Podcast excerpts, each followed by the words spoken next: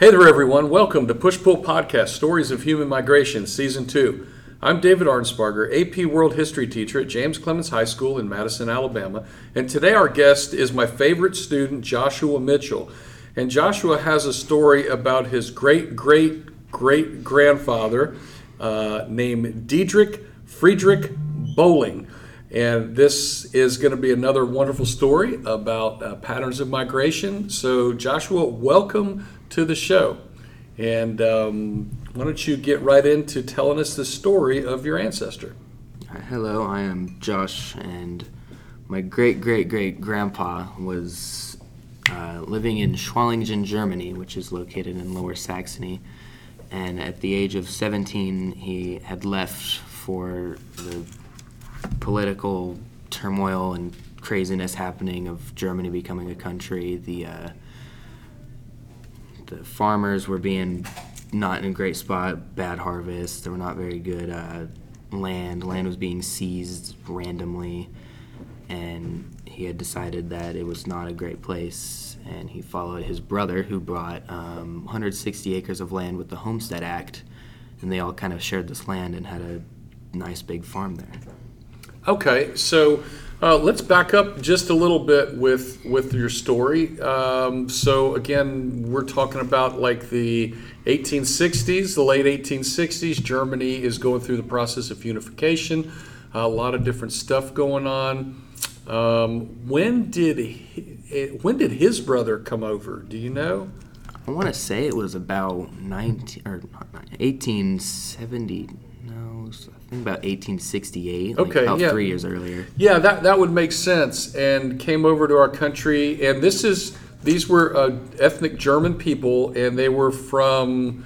You said the name of the area they were from. Schwalingen, which is located in Lower Saxony, which is northwest Germany, more by like yeah. Okay, so for those of us who aren't really up on our German geography, it was in the northern part of Germany. Yeah. Okay. Uh, so uh, there's a lot going on. You know, when we study this, uh, as you mentioned before we started recording, uh, we just covered a lot of this in our AP World History class, the German unification. Uh, we don't get into a lot of details on it, but um, you mentioned there was difficulty with people maintaining their property or their land, that there was something going. Do you know anything at all about that? The government would seize land because they thought it was like it would be theirs. They could they would usually use it or take it for their own like benefit of the country, but it mostly it was just taking land from the people that really didn't deserve to have their land taken because they thought they could use it better when it kind of didn't. Yeah, that's interesting because that's kind of the the his. We don't really get that part in the history books, right? But we no. do know that when there's conflict, uh, you know, this whole unification, there was a lot, there was different conflicts that we don't really get about. That's a pretty interesting part of the story.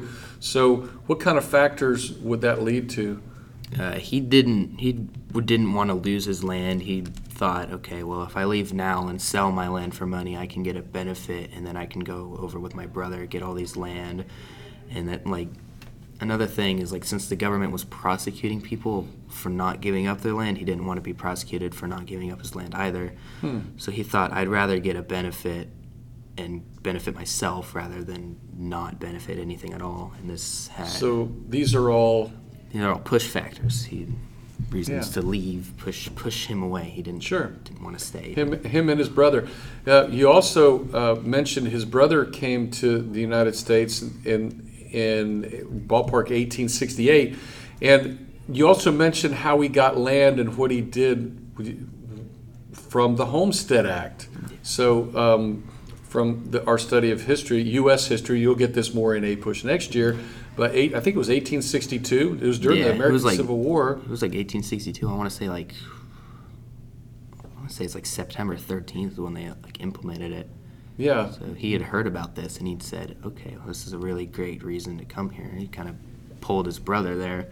So his brother had this land, he was cultivating it and farming it, as Homestead Act said you should do.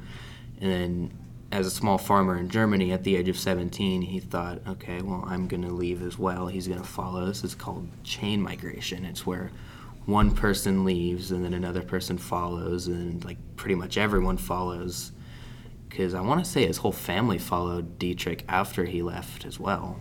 Like, so the pull factor was the fact that he had land, his family was there, he had a lot of very great um, footholds to go off Yeah. of in this new life. This is this is a this is a really incredible story because um, his brother finds out about the Homestead Act, and if you come to America, you can get you can get land. You just have to improve it, right? Farm it, improve it. Hey, Cultivate it, sell it, get money, get food. Yeah, I mean, you need. I mean, what a what a what a great part of it that he hears this in Germany. It's like you know, been trying this my whole life. I might as well try it in the United States. Other people are doing it, and then you, you also mentioned the chain migration.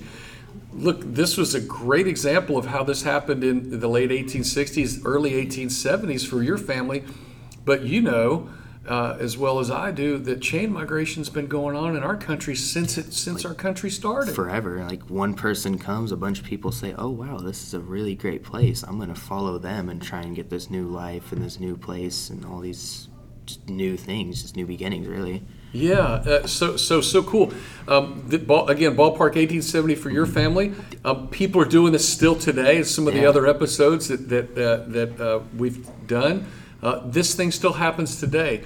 Uh, there were other patterns of migration for Germans. Another big one was after the revolts of 1848. Same thing happened. About fifty thousand Germans left and made their way to America. If I remember, like around the 1850s, 1840s, like because of this. Yeah, so we've had a tremendous amount of German uh, migration into our country, uh, even going all the way back to the early 1700s. a lot of Germans started coming over, and like you said, they did this. Uh, they helped each other out, just like all, uh, just like all immigrants have done in this country of ours. That we are a land of, we're a land of immigrants. Um, I think you did a great job putting things into context here with your family story. It seems like you have a real grasp of your of your family history on this. Where did you learn this information, Joshua? So I learned this from my mother, who had this giant book of like 200 pages of just birth records and all sorts of things. But for each important person who really kind of started this, Dietrich was one of them. So there was like an entire like one or two pages of just about what he did, what was happening, where he was from, where his family was from, what he like. A lot of a lot of interesting things that helped out a lot since he was a lot more prevalent in my family's history. Yeah. Uh, What, what a great story. A personal story for you, a great family story, but you know, just a completely American story, just like so many others we've, uh, we've heard on our series right here. Uh, you did a great job putting, talking about the push and the pull factors and putting everything in context, Joshua. Thank you very much for being on the show. Is there anything else you can think of before we wrap up? Um, another pull factor could also be the fact that the Industrial Revolution was happening. So he thought, I can go sell all this farmland and feed all these people that are now moving to these cities, which was another really good thing that put him in a really good spot in this time frame. Yeah, um, what, what a good point there to make uh, of contextualizing that to what was going on in, in Ger- especially in that part of northern Germany, and then coming here to the United States to to put his uh, you know put his experience to use. Yeah, pretty cool. Well, thanks a lot for being here, Joshua. Thank you. Thank you for having me.